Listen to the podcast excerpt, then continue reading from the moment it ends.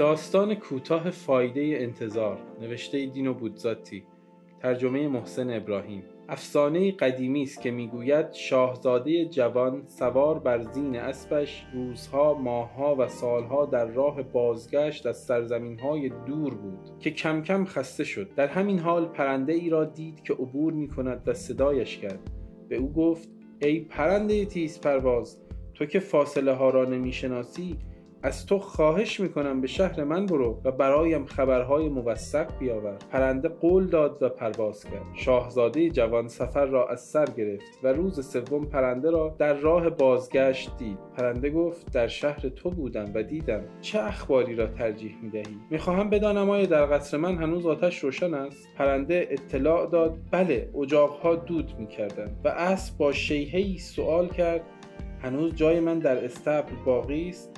در واقع یک جای خالی دیدم و شاهزاده جوان پرسید کسی دم دروازه قصر بود؟ بله زنی که نشسته بود و انتظار می‌کشید آن وقت شاهزاده جان تازه ای گرفت و راه را ادامه داد و باز هم هفته های بسیار را پیمود تا که دوباره احساس کرد به شدت خسته شده است. اما در آن لحظه دوباره پرنده را دید و از او خواهش کرد تا به پیش برود و ببیند در شهرش آیا چیزی عوض شده است. پس از طی زمان مربوطه پرنده با خبرهایی در حال بازگشت بود.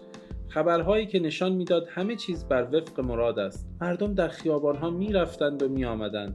در استبل شاهزاده این برای کنجکاوی است. همچنان جایی خالی وجود داشت و جلوی دروازه قصر دم دروازه زنی با موهای سفید صبورانه به انتظار نشسته بود. آن وقت شاهزاده جوان لبخند زد و گرچه به شدت احساس خستگی می‌کرد به اسبش که فورا به سرعت گامهایش افزود مهمیز زد. بدین ترتیب روزهای بسیار دیگری گذشت و نه دیگر اسب از خستگی روی پا بند بود و نه شاهزاده جوان بر زین.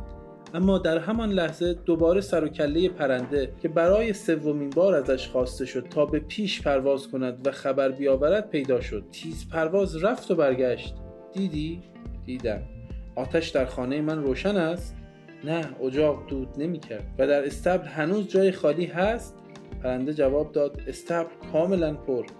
شاهزاده پرسید و دم دروازه قصر؟ دم دروازه؟ هیچ کس. اسب با شنیدن این پاسخ احساس کرد پاهای ناتوانش نا ندارد و همزمان آخرین قوای شاهزاده نیز تحلیل رفته بود. بنابراین هر دو دراز به دراز وسط جاده دراز کشیدند و دیگر حرکتی نکردند. برای ارتباط با ما ID صوفی underline couple را در اینستاگرام جستجو کنید.